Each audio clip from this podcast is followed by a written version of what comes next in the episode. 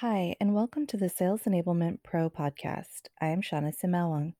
Sales enablement is a constantly evolving space, and we're here to help professionals stay up to date on the latest trends and best practices so that they can be more effective in their jobs. Today, I'm excited to have Brian Suit from Siemens Healthineers join us. Brian, I would love for you to introduce yourself, your role, and your organization to our audience. I'm Brian Suit from Siemens Healthineers.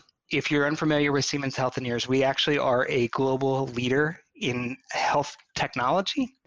We focus on enabling healthcare providers to increase their value really by focusing on four elements providing precision care, transforming care delivery, improving the patient experience, and number four, all the while trying to digitalize healthcare. As we look at our comprehensive portfolio, we focus in products, solutions, and services that focus on clinical imaging, clinical therapy, and laboratory diagnostics. From my perspective, I'm part of the Global Commercial Excellence team based in Erlangen, Germany, and I'm responsible for sitting in the team of standards and process excellence with a focus in customer relationship and partner management uh, excellence, working with our global programs and also interacting with our 16 zones to help them optimize the use of these programs while also making improvements for their sales professionals at the localities. I'm excited to have you here, Brian. Uh, I noticed that you actually recently earned a certificate in organizational design for digital transformation from MIT. And you've discussed your interest in digitally enabling reps on LinkedIn. In fact, that's what caught my eye. And given the acceleration of virtual and, and hybrid work environments in the past year, I'd love to understand from you how are you setting your reps up for success in a more digital first world? So the course starting there is probably a good standpoint. I mean, I think the aspects of digital and digitalization are really two frequently used terms as we look at the enablement space. And really the concept as we look at combining these together to make improvements for the sales professional is how can we ultimately take off the low value work? So digitalizing things that nobody wants to do or things that are just taking time that can be done in automated fashions. And the idea of trying to create new ways new digital approaches to allow us to be more efficient.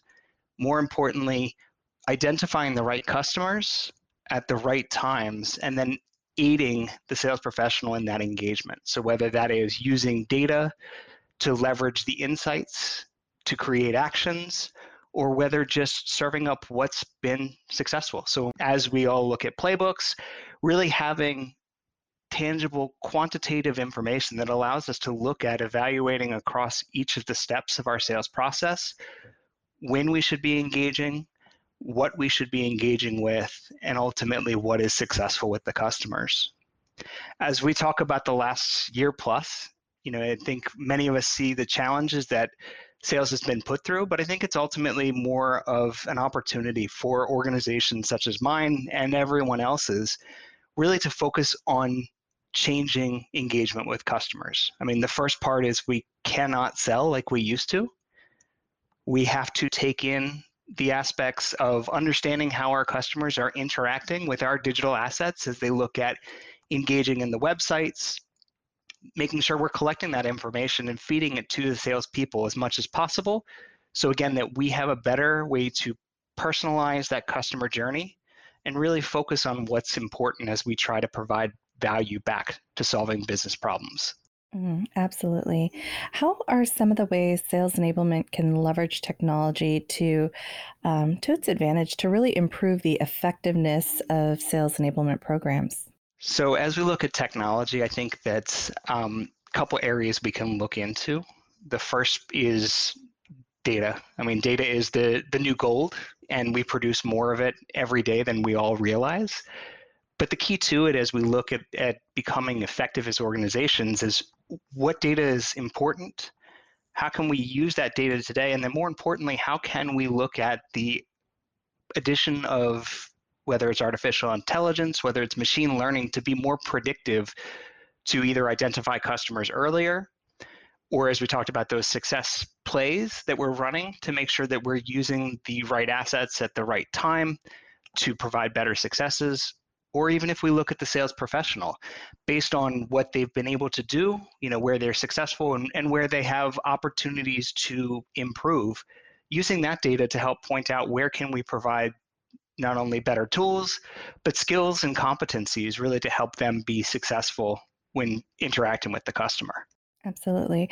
Now, part of your background is also in sales operations. So, I'd love to understand how does that influence your approach to the digital enablement of the teams that you support?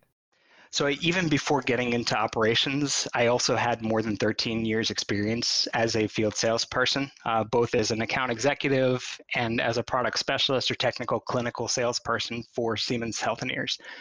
And I think when I bring that together with the aspects of what we try to do enablement, it really gives me a unique way to look at understanding really what is the true pain points of our people in the field, but also applying in structured problem solving, different ways to look at how can we bring in not only tools but other things that can complement and allow us to have a more focused approach around enablement and ultimately it helps internally when we look at um, selling back the ideas, the concepts, the products that we develop for our salespeople.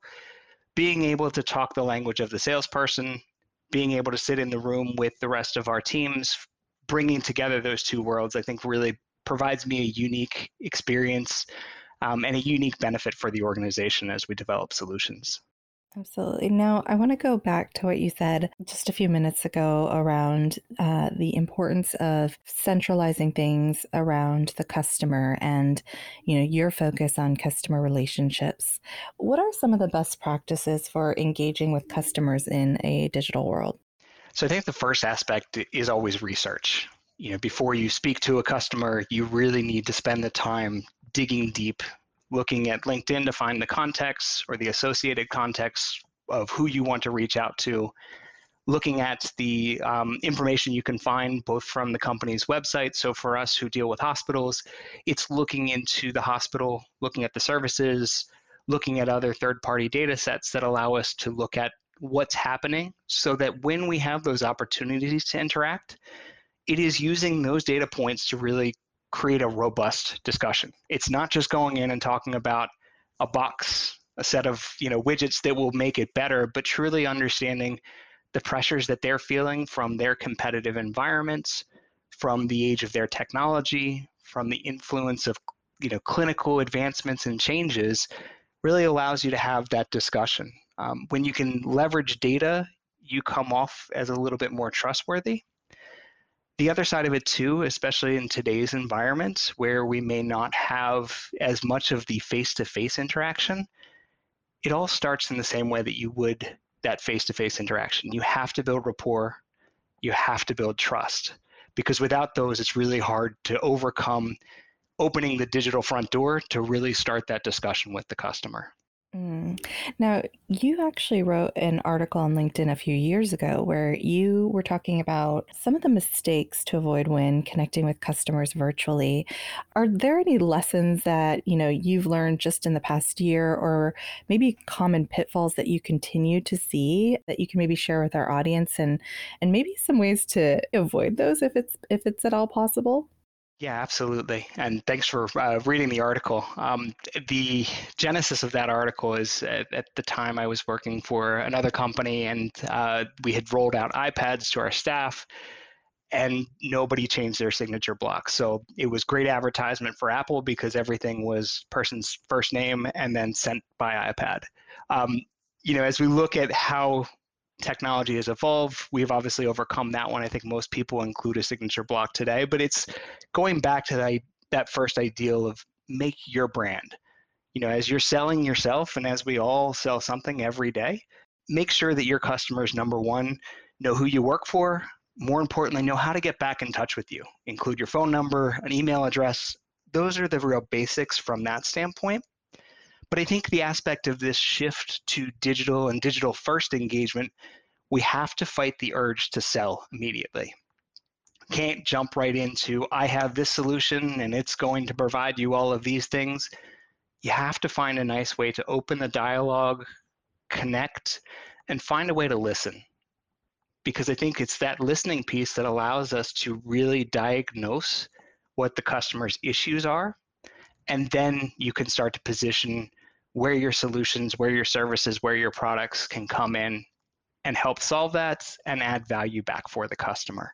I think that's a great transition to, to the last question that I have for you, Brian. As as a lot of organizations are starting a shift back to in-person or, or maybe even like a hybrid work environment in the year ahead, how can how can sales enablement teams continue to provide value to customers amid all this kind of continuous transformation? So I think the transformation question is an interesting one. I think that um, we all have the same hopes that everything will return back to normal, if we can use that word in air quotes. Um, I think the reality is, is that we're going to see, first off, a big change. Not only have sellers gotten used to selling digitally, but I think customers have also gotten used to it. For the vertical industry that I work in, face to face is very normally the way that we sell with contacting the administrators, working with the clinicians, working with some of the technical and clinical users. I think the first question coming out of this when we do get able to see customers again is first understanding what does your customer want and expect in interactions because I think ultimately many of them perceive that digital is not a bad way to interact with salespeople.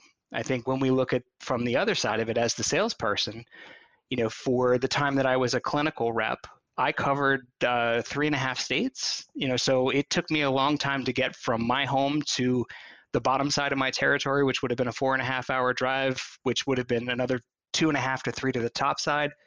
If I can do more digitally, I become ultimately more effective in that.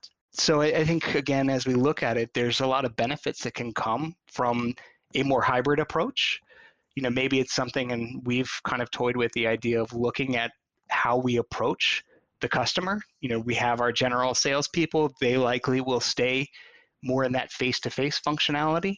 But can we use some of our other technical and clinical resources in this hybrid manner where we have the account executive on site setting up the man uh, the meeting and then ultimately bringing in that technical and clinical expert in a digital way that allows us to cut down their travel time and allow them to touch more customers on a given day because they're not worried about traveling. All the while, we need to figure out how to use the data that's being generated by customers um, in the sense that as they are downloading materials and opting into communication, using some of that intent and interest data to really effectively position the salesperson be better prepared for that first discussion or to understand as they're going through the latter parts of that buying process really what's most important to this individual so that hyper personalization combined with the research that hopefully they've done really allows them to be more effective when they do get the moments to be face to face I love that, Brian. Thank you so much for sharing your thoughts on, you know, how you've kind of digitized sales enablement at Siemens Healthineers. Thank you so much for your time today. Thank you for the opportunity to share, and I hope that it was beneficial for the, everyone else. To our audience, thanks for listening. For more insights, tips, and expertise from sales enablement leaders, visit salesenablement.pro. If there's something you'd like to share or a topic you'd like to learn more about, please let us know. We'd love to hear from you.